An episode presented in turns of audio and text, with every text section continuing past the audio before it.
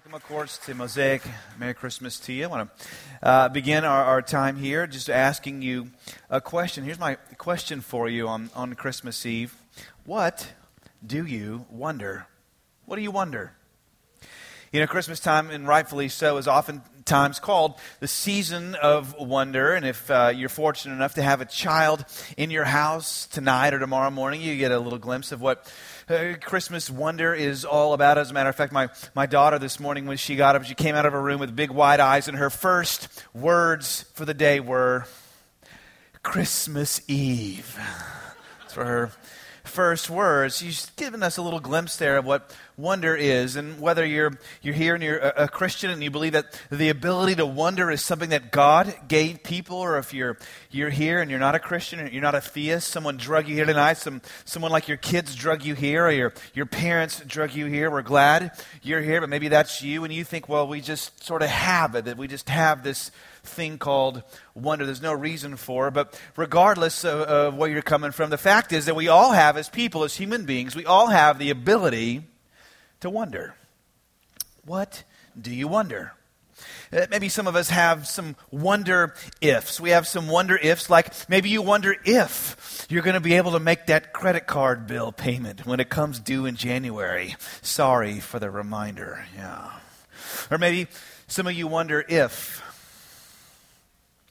some crazy madman in some nation is going to press a button and begin to start something we can't come back from.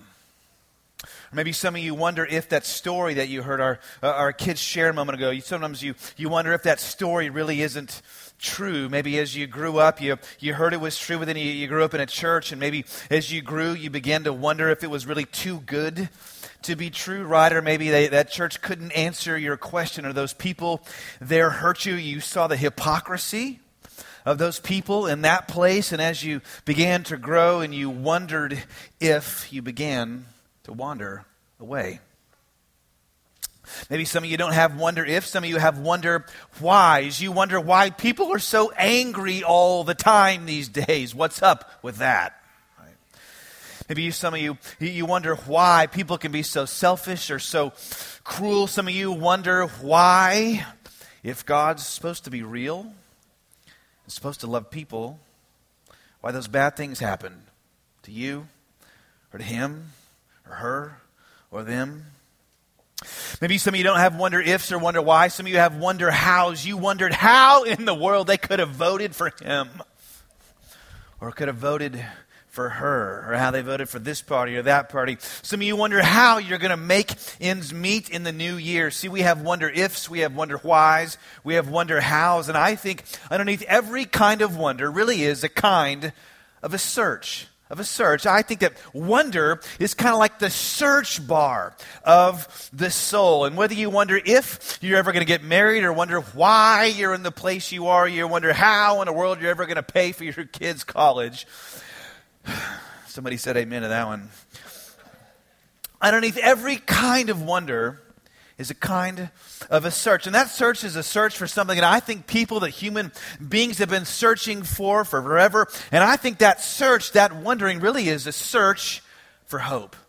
I think when we wonder, we're really searching for hope because when you're, when you're going through it, you're hoping. When you're, when you're wondering if things are going to turn better, you're hoping that they will. You're hoping that things break better for you in the year, not break bad like they did last year. You're, when you're wondering if you're really going to make it, you're hoping that the, the finances come through or that your family comes together or that that child comes home or that your marriage makes it underneath all the wondering ifs, hows, and whys. We're really searching for hope.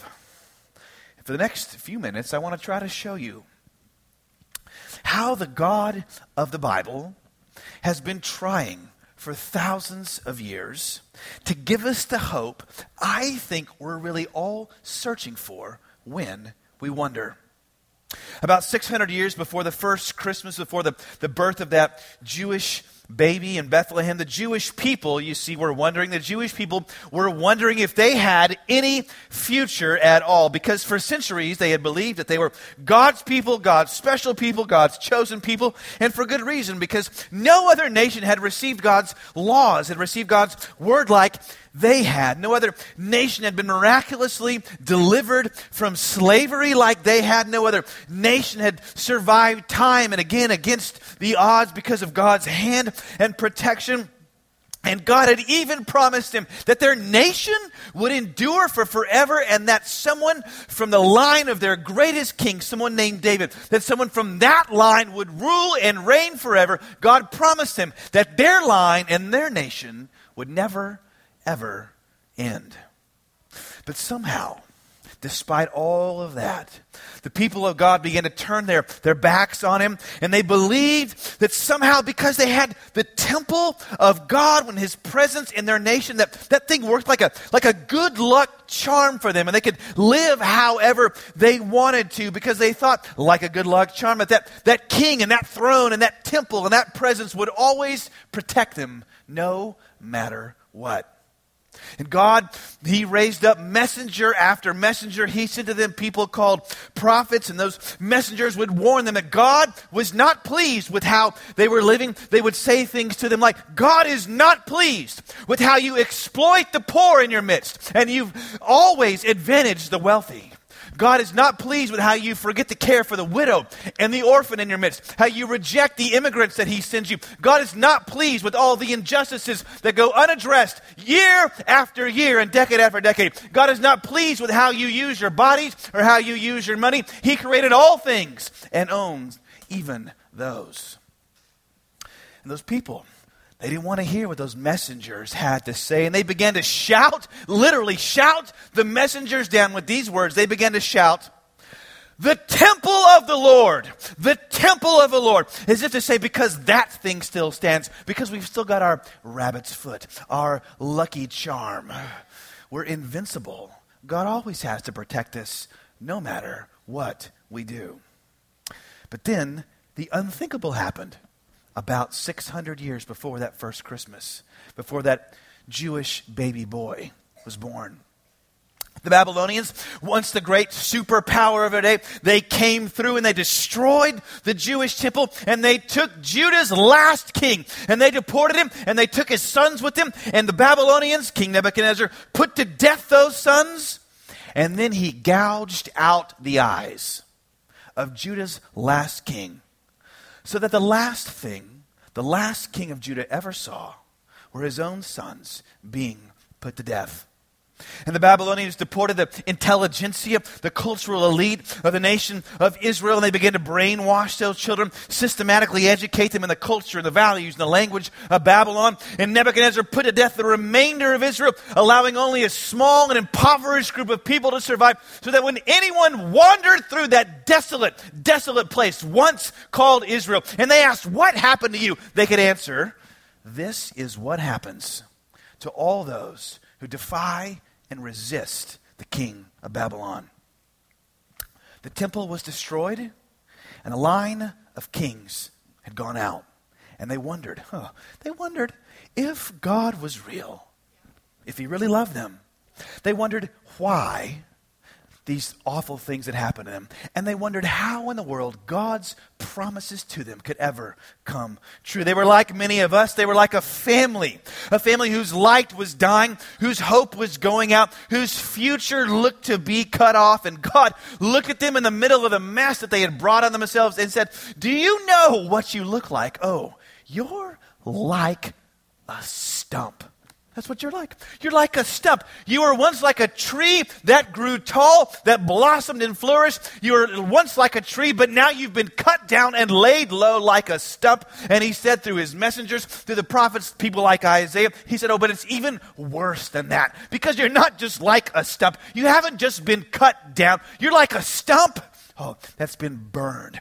You're like a burned and scorched stump that nothing can grow out of. Hope doesn't just look unlikely for you. Hope looks impossible for you. You've been chopped down and burned. That's what the family of Abraham, Isaac, Jacob, and David has become in the world. Chopped and burned.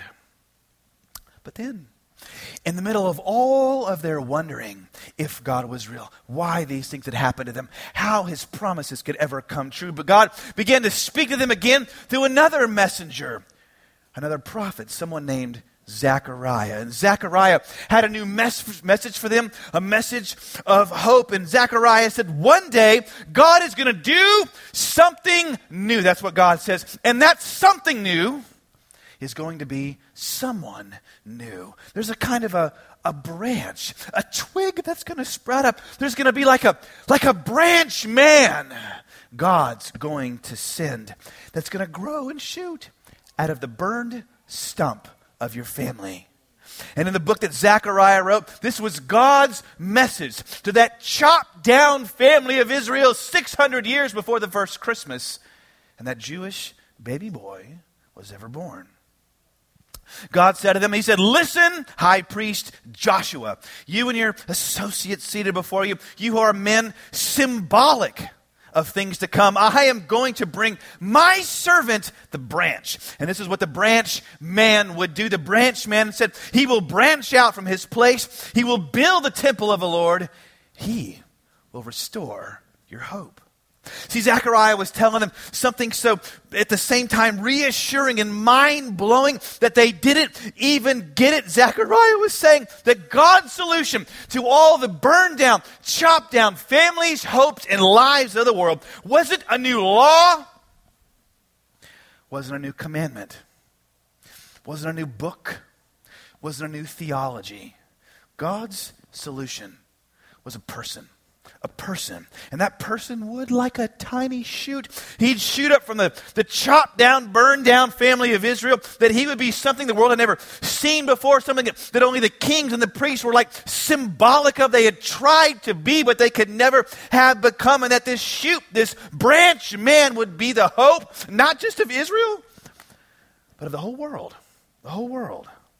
The people, oh, they hung onto Zechariah's words and they waited and they waited. And generations came and generations went. And then one day it happened.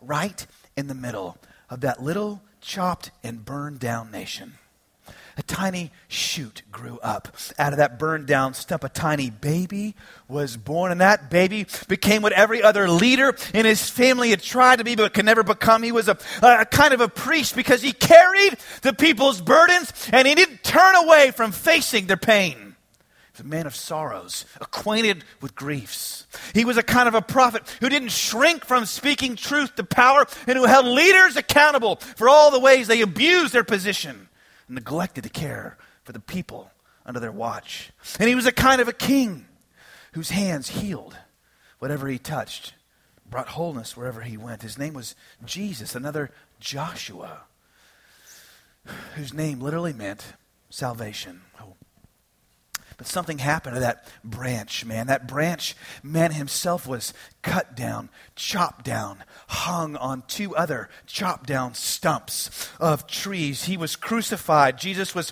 crucified and killed and died, and the people wondered again what would happen to them? What would happen to us? Has God forgotten us again? They began to wonder once more. Oh, but this time, uh, this is the good part. The world didn't have to wait for centuries for the answer. It only waited three days because the branch man shot back up, not just out of the burned stump of one nation, but out of the ground of the whole world. Jesus was raised to life, becoming even a kind of a, a greater Zechariah. Because Zechariah's name means, you see, God remembers. God remembers. And when the people saw Jesus, the branch man alive again, they didn't have to wonder anymore whether or not God really loved them or could bring light out of darkness or life out of death. The branch man himself, chopped down but brought back to life, proves once and for all that God never forgets. God always remembers his promises. And here's why this is so important for you. And if you've, if you've checked out on me along the way and you've just endured this part, please just come back for the next 60 seconds because this is what it's all coming towards tonight. This is important for you to hear because it's a reminder again that Christianity did not begin with a book It didn't begin with a church. It didn't begin with a, a theology or a group of people or who's in or who's out. It began with a person. It began with a person, a person so vulnerable.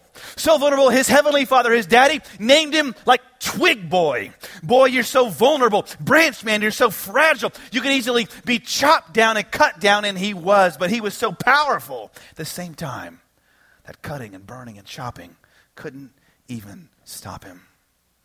And if you've come in the night, either far from this Jesus, you get hung up on science, you get hung up on the story, you get hung up on Genesis. This is reminding you, it's about that stuff, but it's really about way, something way beyond that, something deeper than that, something more profound and simple than that. It's about a person that God has sent. And maybe your faith has been damaged because of that, that class you took, or that, that book you read, or that thing someone said to you, or that person on television that looks ridiculous. But I'm telling you, it's not about any of that. And I want you to consider maybe, just maybe, that God isn't done with you yet. That maybe, just maybe, Christmas Eve of all times, that Jesus can again, like a little twig, come up from the burned down stump of your faith or your life or your family. Wanting to let you know that no matter how far you feel, no matter what you've done, those people did, He's that close to you. That close to you. That when you're a part of His family, His family always comes back to life. They always come back to life. And that's been my story and the story of this church at Mosaic. And like him, you can become new.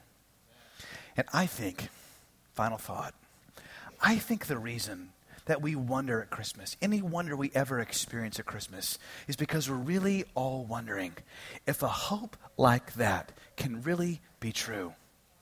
We're wondering if it's really too good to be true, if that hope could really be true for us. And I want you to know that when you look at the birth of the branch man, Jesus Christ, you can know it's true for you.